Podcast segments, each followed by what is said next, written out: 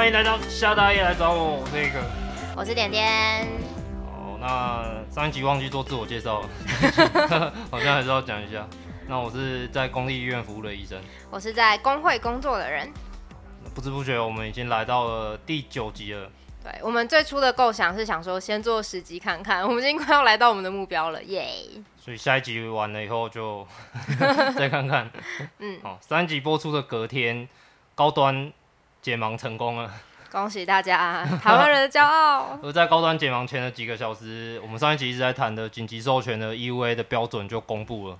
嗯，绝对没有先射箭再画吧。看起来是一件蛮合身的衣服。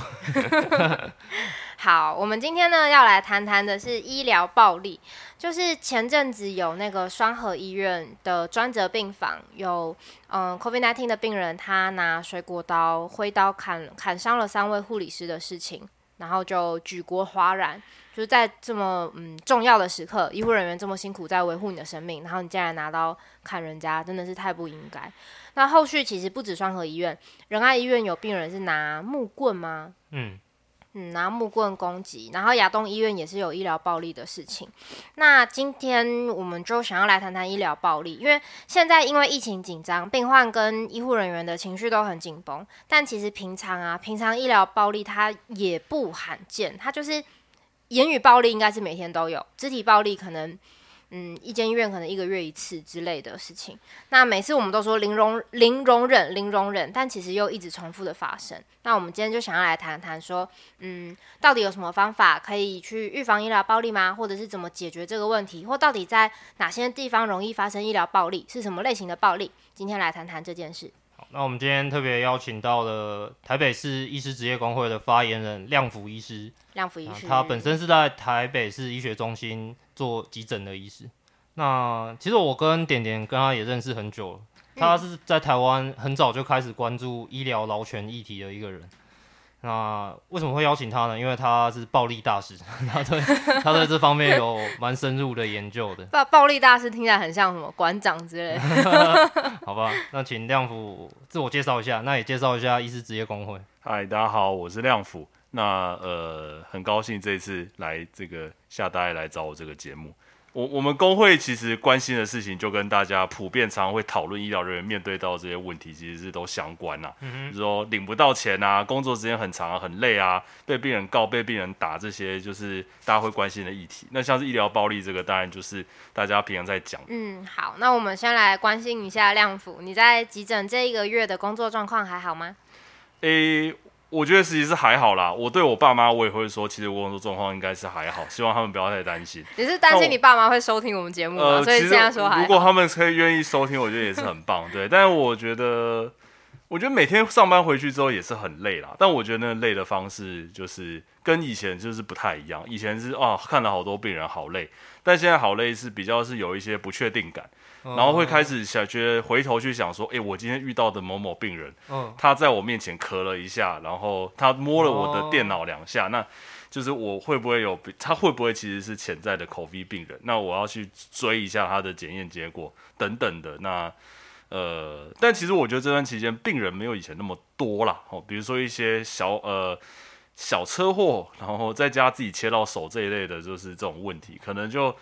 大家开始比较自律，这些状况没有那么爱来急诊。了解。但我但是比如说到院前心跳停止啊，重大车祸啊，倒是跟之前没有太大的差别。那我们话说回来，今天要谈的是医疗暴力，所以想要问问亮福，你作为一个急诊医师，在这段期间，你有目睹到或是经历到什么样的医疗暴力吗？嗯、呃，从疫情开始到现在，但电视上看到比较多啦。实际上在急诊所发生的，至少在我上班的时候看到的还没有。嘿，不过我觉得没有是肢体暴力，就是这种真的拳拳带这种就是武打的画面的拳打脚踢的这种，然后就是刀棍齐飞这种状况，是目前是还没有在我上这段时间上班的时候看到。那言语方面的呢？其实还蛮多的哎，我觉得就是大家最近，因为其实有时候我们对于防疫政策没有那么了解，然后现在医院一定要或配合政府规定，一定要有一些新的一些防疫的措施，嗯、那可能就跟民众本来想象的不一样。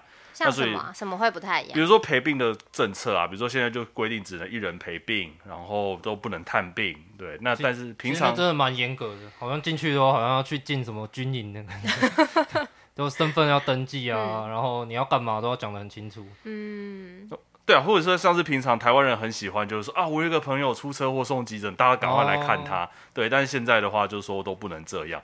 嘿，那你自己有受到像什么类型的言语暴力吗？呃，就还是会有遇到一些状况是，呃，他比较他比较不是典型的，就是说骂你三字经这种暴力，但是比较有点是在批评你说啊，你们医院做事情怎么这样啊？嗯，就是说你为什么一点同理心都没有？这样子的状况其实那你听到这个会伤心吗？我觉得当下感觉都蛮差的啊，就是觉得说啊，我又我又不是你讲的那样，就是我我又不是不想帮你，你干嘛讲的这样？对，你干嘛讲的这样子？拍拍亮福，对，我可能只是在忙啊，我又不是不管你啊，你为什么要一副？对，所以其实，在现场的这种怎么说，就是真正让人觉得很不好的是那些否定你的努力，或是你的存在的价值，否定你的道德的一些言论，对，对，有一点了，有一点。那我们都不是急诊医生嘛，所以想象中，应该大家想象中急诊的暴力应该都是最多的。那亮辅做的研究，可以跟我们说说看，实际上医疗场所的暴力发生在哪些地方吗？其实从过去累积起来的这个，我们看到的啊，跟大家想象的没有太大差别。急诊就是最常遇到的，嗯，啊，原因其实我觉得不用多讲，就是你在急诊的时候，你就是比较大家都很急嘛。对，然后空间比较吵杂、狭小，然后呃，大家动作都很匆忙，每就是你面前的医疗人员感觉就是比较没有空来照顾你，来倾听你的不舒服等等。病人其实需要的是这个，嘿嘿嘿嘿，有时候需要这，所以就是会增加很多误解啦，然后还有就是不没有办法互相体谅，嘿，那。这中间其实很多当然是喝醉酒了哦，那这种其实还有误会这种很多、oh. 很多，其实后来就是当然都道歉啊，然后和解啊这样子，对，那但是很多其实也是这种真的是肢体的打到打人啊伤人这样子的这些没有那么真的那么多啦，就大家、oh. 台湾人也没有真的那么血腥啦，什么事情都要拳打脚踢，但是很多其实是一些呃，比如说他可能一个北北哦，他就。讲了一些，就是说你再怎样，我就给你好看，嗯，或者是用台语来讲，哎、欸，对，类似这样这种，但这样子的事情，他这样他平常可能在他跟朋友在牌桌上面，他可能也会这样子讲，每天讲十次，修都会丢了，对，但是这个这样子的做法，其实就已经有可能造成医疗人员心生恐惧。那在我们台湾的法律规定之下，这样子的情形就可能已经构成是医疗暴力的行为了。了解，嗯嗯嗯，对，所以很多是其实是对。施暴者来说，他可能只是因为他受到了很多压力，不管是身体不舒服，还是他觉得没有被好好的对待，然后他的一些情绪化的言语，类似这样的事情。对，这样这里占一部分啊，但另外当然还有一些，就是说，比如说他，呃，他要把你拉住你，然后跟你讲一些什么话，或者是你说，你就说你就是你可能要去治疗，其实执行一下医疗行为，然后他。拽着你的领子，拽着你的衣角，然后或者是拉你的识别证，说我要看清你叫什么名字，我要投诉你。嗯，那这类案件其实都蛮多的，在急诊其实就是一个，就是这这一类的事情是一个。所以急诊大概占几成？急诊的话，大概至少占了我们的统计里面，然后至少有六成。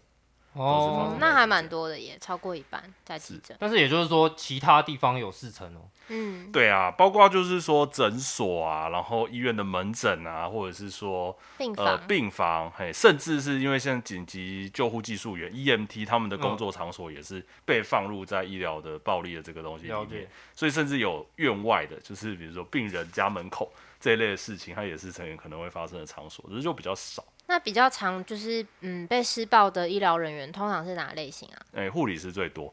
为什么？就是哎、欸，因为其实像是在病房里面都有规定，医生的话可能自己可以决定说自己一定要去看这个病人几次。哦。但像护理师其实没有选择，比如说医生开六小时要去给一次抗生素，或者是四小时要去量一次什么生命真相，那他真的就是得按照这个频率，一次都不能少。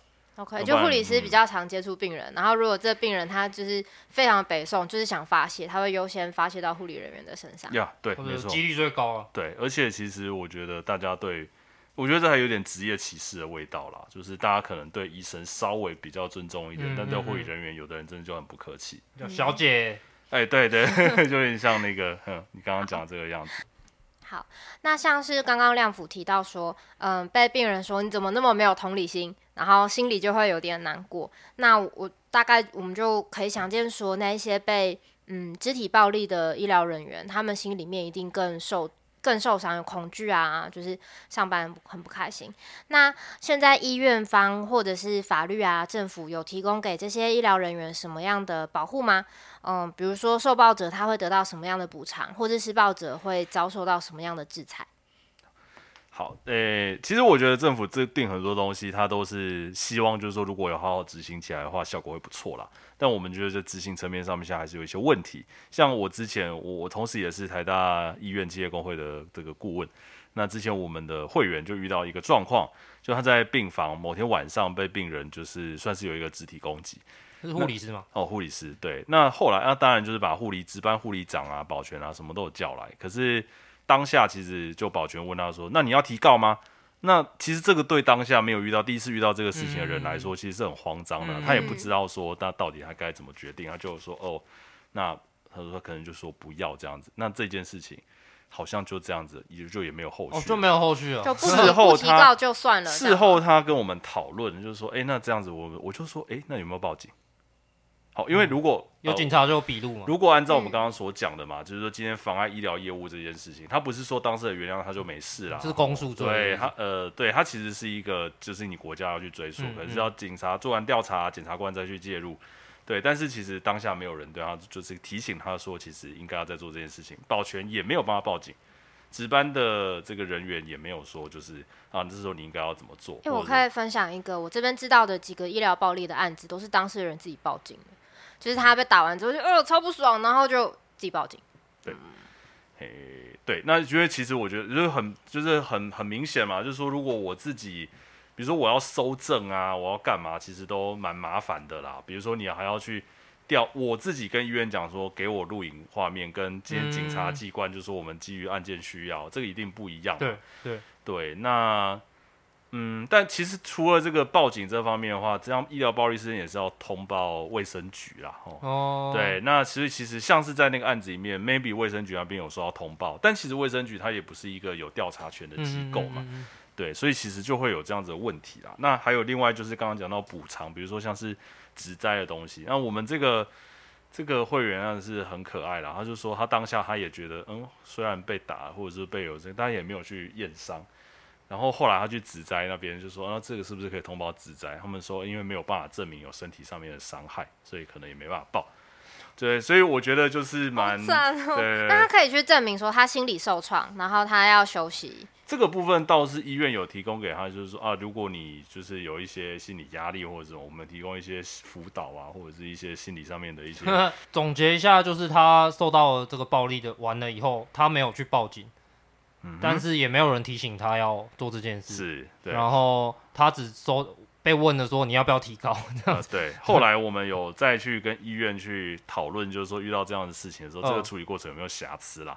就医院的说法是说，呃，我们其实在每年给员工的教育训练里面都有跟他讲说，遇到医疗暴力的时候应该要怎么办。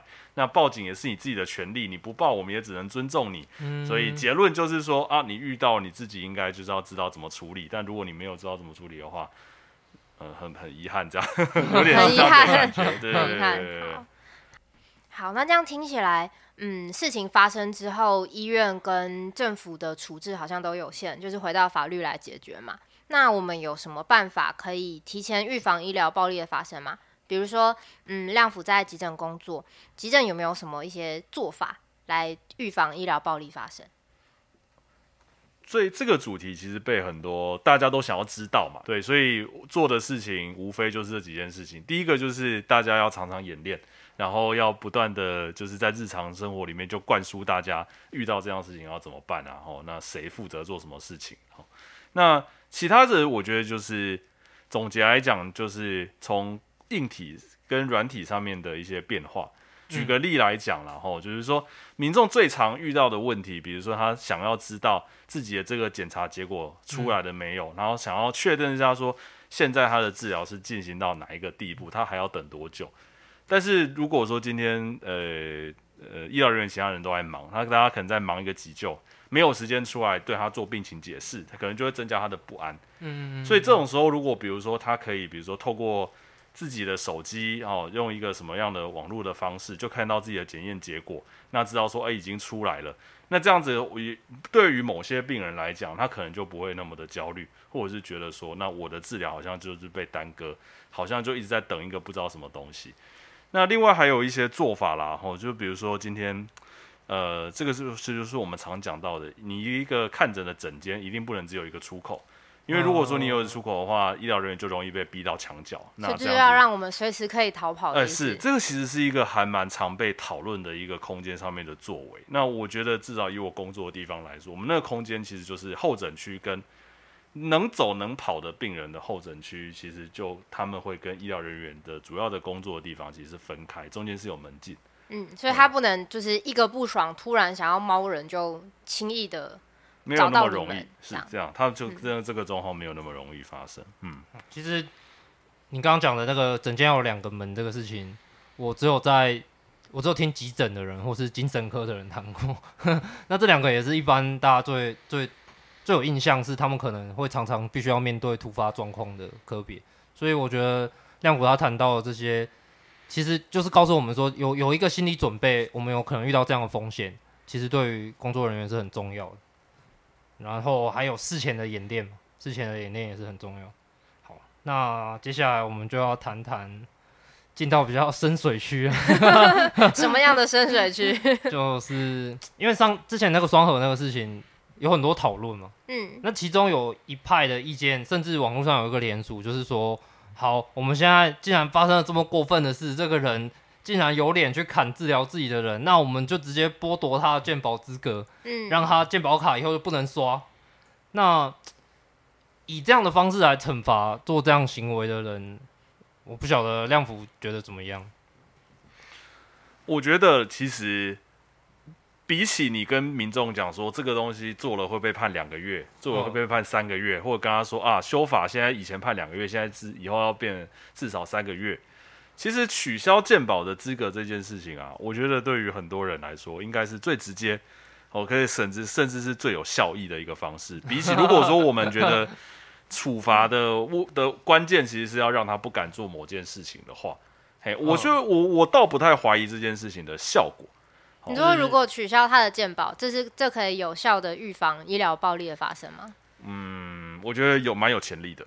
嘿，其实我觉得蛮有潜力。大家会这样子讲，就是说，其实我觉得应该是可能真的有点效果了。但我我我其实我有两个点，我觉得在这件事情上面我会有点疑虑的是说，第一个是，呃，我们把这个东西视为是一个惩罚，那但是它只只针对医疗暴力，可是其实我们仔细看会发现，有还有很多人，我们可能也觉得他其实也是在危害社会大众利益，不只是医疗人，像酒驾啊，像是今天那浪费。滥用医疗资源啊，因为这个人占用医疗资源，就使得其他人可能没有办法那么好的使用。像是卖黑心油，哎呀，对这好像是另外一件事情。就是对，或者是就是说，好，所以今天酒驾的，然后常态剥削劳工啊，这样子，造成惯老板，然后还有逛医院的跟卖黑心油的，全部都取消健保资格。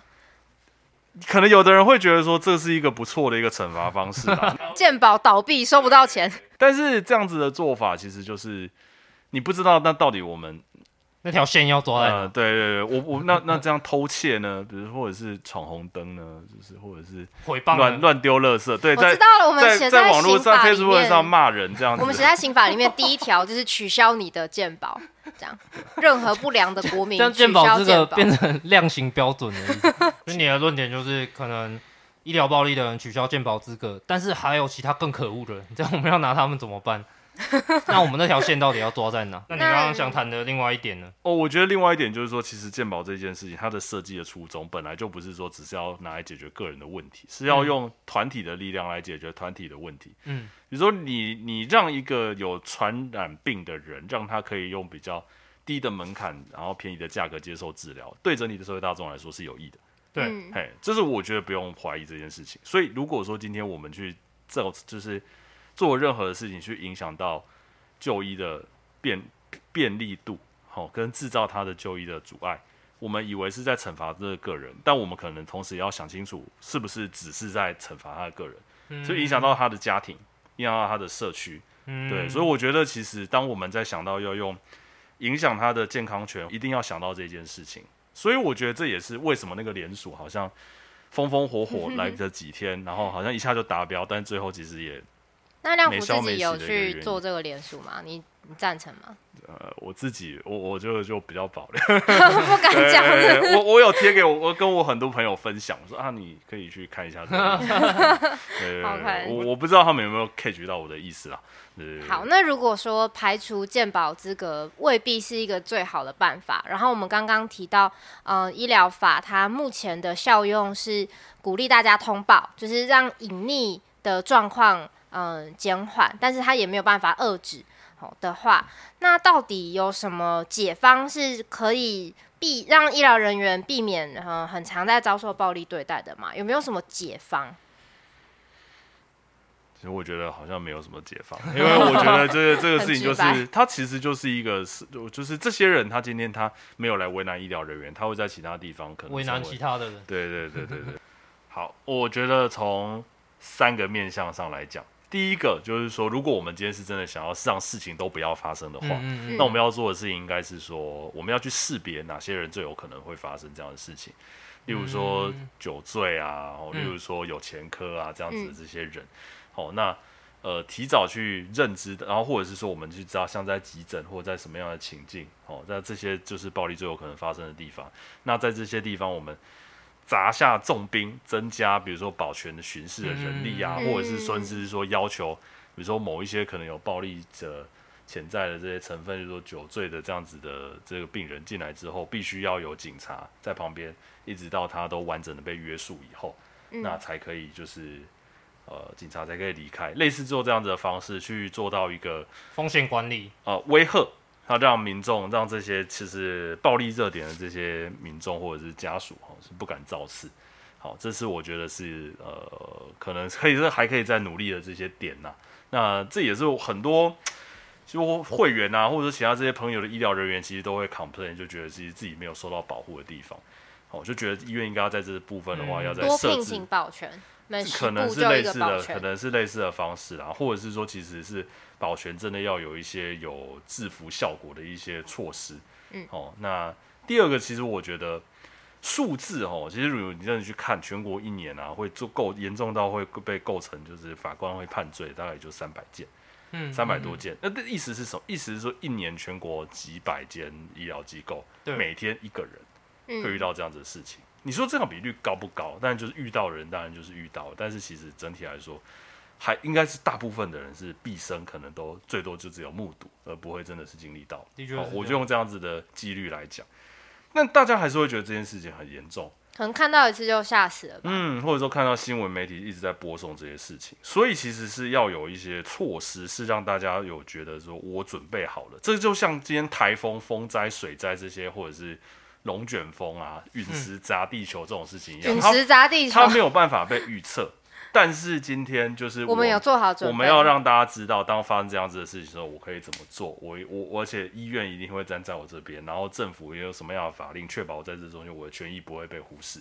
嗯，用这样子的事情是减少大家的恐惧，因为你知道它可能会发生，可是当发生的时候你，你你不会害怕。OK，所以医疗人员的心理准备跟这个事前的教育还是蛮重要的。嗯，对对对。那第三点，其实我觉得就是这个就比较。呃，是一个很大的社会工程啊。我觉得其实虽然讲，虽然要做到这样子也还蛮悲哀的，但是我觉得最后我们社会大众唯一怕的一件事情，其实就变成大家怕被肉搜，大家怕你做这一件伤天害理的事情，但是大家被知道。所以就像酒驾那样，就是谁谁嗯有医疗暴力的行为，然后公就是公布姓名，或者网民自动会找到他，然后把他的身家全部调查出来，然后什么国小的时候就欺负同学。之类的，我我不得不说，这真的是台湾人会最害怕的事情。可能真的是用这样子的方式，才会让大家对这件事情真的是觉得深恶痛绝，然后不断的彼此约束自己。从小的教育就告诉大家说，你要尊重医疗人员。就我们的那个道德课本上面就要有一一章写说，不要打护理师。所以台，你的意思是台湾人的最高的惩罚其实就是丢脸吗？就是你的社会毁灭啊，就是这个这个就是社会性毁灭，就是对一个人最大的惩罚。我觉得假设是我犯了这个罪，我宁愿被取消健保、剥夺健保资格，我也不想被社会性毁灭。好，那我们再来要进入另外一个比较深水的地方，另一个深水区。呃，其实很多行业都会面对有可能会遭受暴力的情况，嗯，比如说司机，嗨，司机可能被骂，然后餐饮服务人员，seven 的店员，seven 的店员，嗯、还有社工嘛，嗯，清洁人员，老师，那这种事情其实没有少过，它一直都存在。那我的问题是，为什么医疗人员要特别被拿出来谈呢？嗯，就是想要先讲一个概念，大家会常常讲到说医疗业是服务业，然后大家就会非常的不爽嘛，对不对？对。但是，嗯，我觉得要区分服务业，它有它有两种不同的意涵。一个意涵指的是说要对客人以客为尊啊，那这个当然我想我们大概不太同意。哦、那第二个指的就是说，相较于一级产业农林渔牧，然后或者是二级产业制造业，三级产业指的就是嗯，透过提供服务来获取报酬的，就是三级产业，就是服务业。那医疗业其实也是被归在这个类别里面。那嗯，其实只要是三级产业的劳工，都会面临一样的处境，就是刚刚黑哥讲的说，我们可能会被我们提供服务的对象反过来暴力的对待。对，那我觉得我跟点点想了一下。第一个，为什么医疗人员要特别被拿出来谈呢？可能是大家会觉得，呃，如果今天我在做医疗行为的时候我被打，嗯，那可能就会延迟到我去救下一个病人的时间。对，比如说急诊医生被打，那旁边后面还排队三个病人，他们就可能因为这样，对，这样好像有潜在的危害到其他人的生命跟健康。对，但是后来我又想一下，像交通人员啊，比如说高铁的司机，他如果被暴力对待，那其实影响的是整个高铁列车上的乘客，这还蛮危险的。比如说劫机犯嘛？呃，对啊，劫机影响超多人。嗯，然后嗯，我也有听过蛮多护理师他们讲到，觉得医疗暴力为什么特殊，是因为嗯，一个是我们不能拒绝服务的对象。嗯，你不能把他赶出医院。再来是，嗯，你可能会被要求不能对你服务的对象粗鲁，就是因为病人已经很可怜了嘛，然后你就不应该还要再嗯凶病人。再来就是说，嗯，因为提供照护其实是一个，嗯，我们会觉得是善意的，或者是有点亲密的行为。那我被暴力对待之后，我却还要持续的友善的、亲密的照顾你，会觉得很不爽。就是有一点被恩将仇报，但是还是要继续为你付出的感觉。对对，好像被家暴了。嗯，那后来我们就想了一下，其实不止医疗业这样啊，比如说社工，社工他也不太能够拒绝他的服务对象。对，嗯，然后或者是老师，幼稚园老师，小朋友都超疯，小朋友很可怕，但是你也不能暴力的对待你的服务，幼稚园对象。老师应该一天到晚被打，正常被打的是幼稚园老师，但你不能打回去。对，所以这些。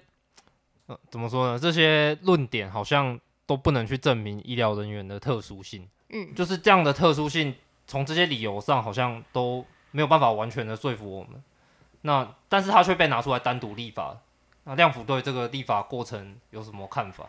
你觉得你也觉得这个是应该特殊拿来立法的事情吗？好。其实不是只有医疗人员有单独的法律啦，吼，就是说我们看公务人员，例如说像警察，他们其实都有妨碍公务啊，或者是侮辱公署这样子的一些罪名，是呃外加在原本刑法对他们的伤害或者是妨碍名誉之外的其他的一些罪行。点点那像是那 这个就 那像是。我觉得医疗人员作为一个被这东西体制所保护的这个对象，然后我我只能说，要再把这东西从我身上拿走，我会觉得好像这样子就少了一个保障的感觉。嗯。但你又会问我说，那你特别给医疗业，或者是给公务人员，或者是给一些运输，或者是社会上有某些行业这样特别的保护，是不是对于其他的职业的一个歧视？我会觉得其实。我也觉得会有这样子的疑虑，但也许其实就是因为在这整个立法的过程，或者台湾的民主化的过程里面，很刚好很幸运，或者是也是说不幸的是，我们医疗业就是有这样的需求啊，刚好这里面又有一些人是比较可以在社会上占有，比如说立法的主导地位，所以我们在这个立法上面，我们取得先机，我们让民众或让民意代表愿意接受，应该给医疗人员额外的保障，否不管今天是什么大众利益啊，或者是因为他们很辛苦，所以你不能把他们逼到离职这样的理由也好，那未来我们能不能期待？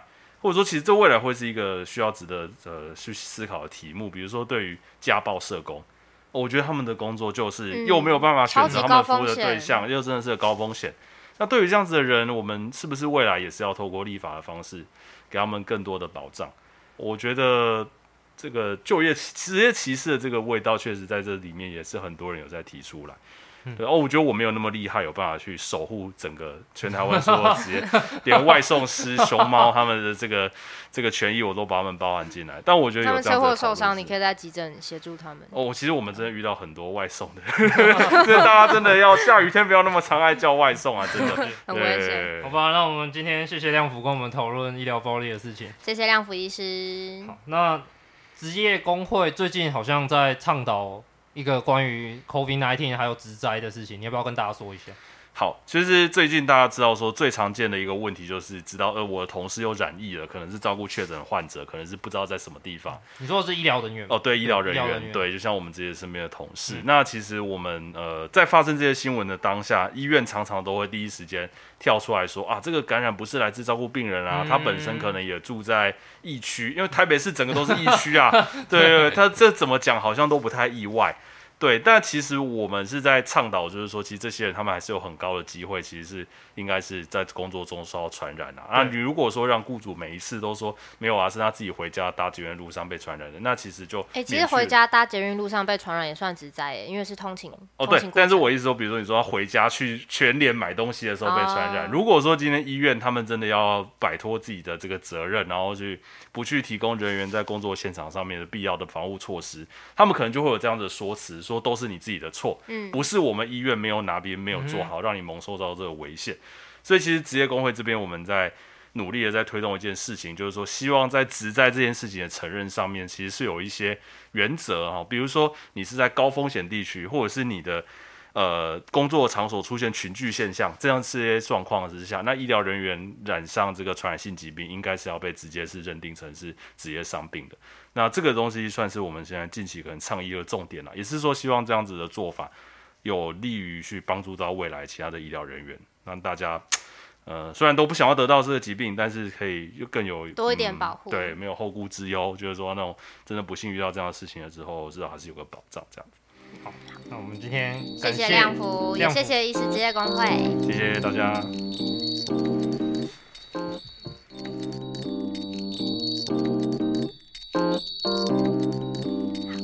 那我们就 不由分说的来到我们的娇娇单元，你最喜欢的，你也很喜欢。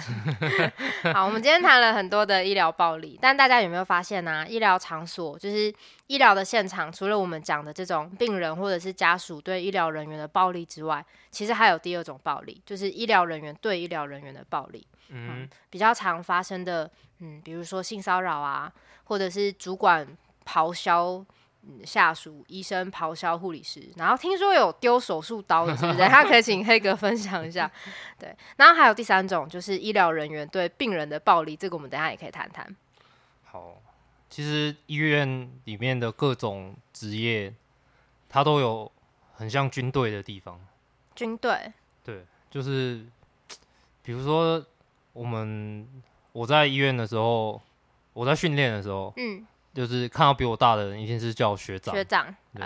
那看到呃，看到主治医师，通常是叫老师。嗯。然后在有白发的主治医师，就叫先生。好，所以威权结构一。对，那个上对下的结构其实是相当权威权的。嗯。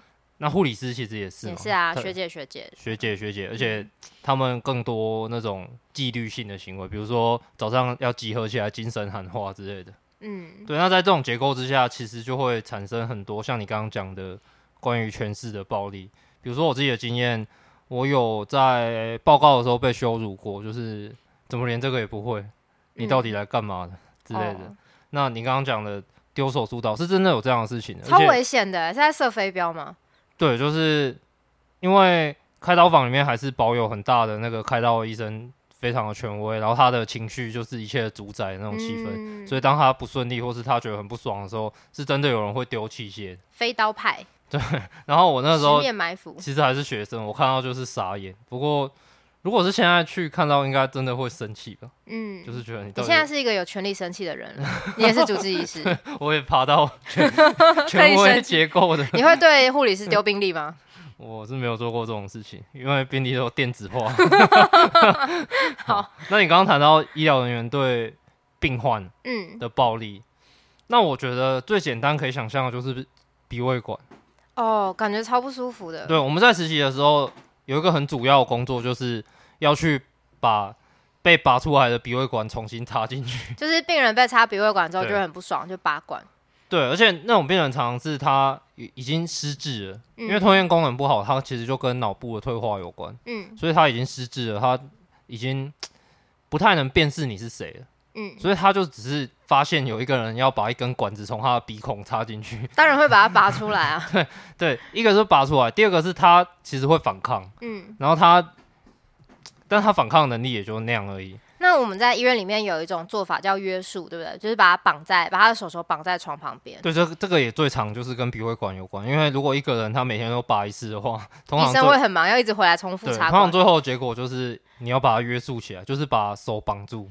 那我们有什么标准是，比如说病人拔管拔三次之后可以约束他吗？有标准吗？其实没有特定的标准，通常就是我我讲一个我我自己经历过比较长的状况是，护理师觉得这个病人需要约束，嗯所以他就会提醒医生说：“哎、帮我开一个约束的 order。”嗯，然后我们就我们就开一个好约束，你就在电脑上打 “约束”两个字。按下 enter，然后就要被绑起来。嗯，那这个其实严格来讲也算是一种暴力，对不对？或是说回来也是护理人力不足啊，因为我没有办法时时刻刻盯着病人。没错，对。但在这种人力不足的情况下，其实大家最喜欢的就是不会动的病，对，不会动像，洋娃娃一样不会反。抗，嗯不也不会突然间喘起来，突然间发烧什么样？嗯，最好你不是人，不是人最棒对。对，嗯，我觉得这好像，嗯、可以讲的再广泛一点。我觉得最暴力的其实是，呃，我们被迫要用这么卑微的方式一直活下去。就如果我今天我就不想插鼻胃管，我会在我的遗嘱上面写说，你要插我鼻胃管，不如让我死了吧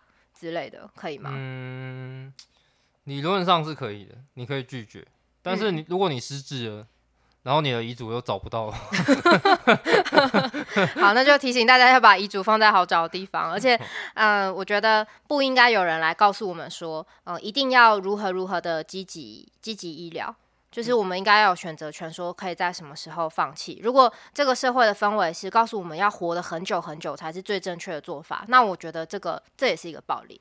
就是不管怎么样，不管你活成怎么样子，你都要尽可能的延长你心脏跳动的时间的这种价值观，对，这个价值观我觉得是暴力的。就是所谓的生命治理嘛。嗯，妇科。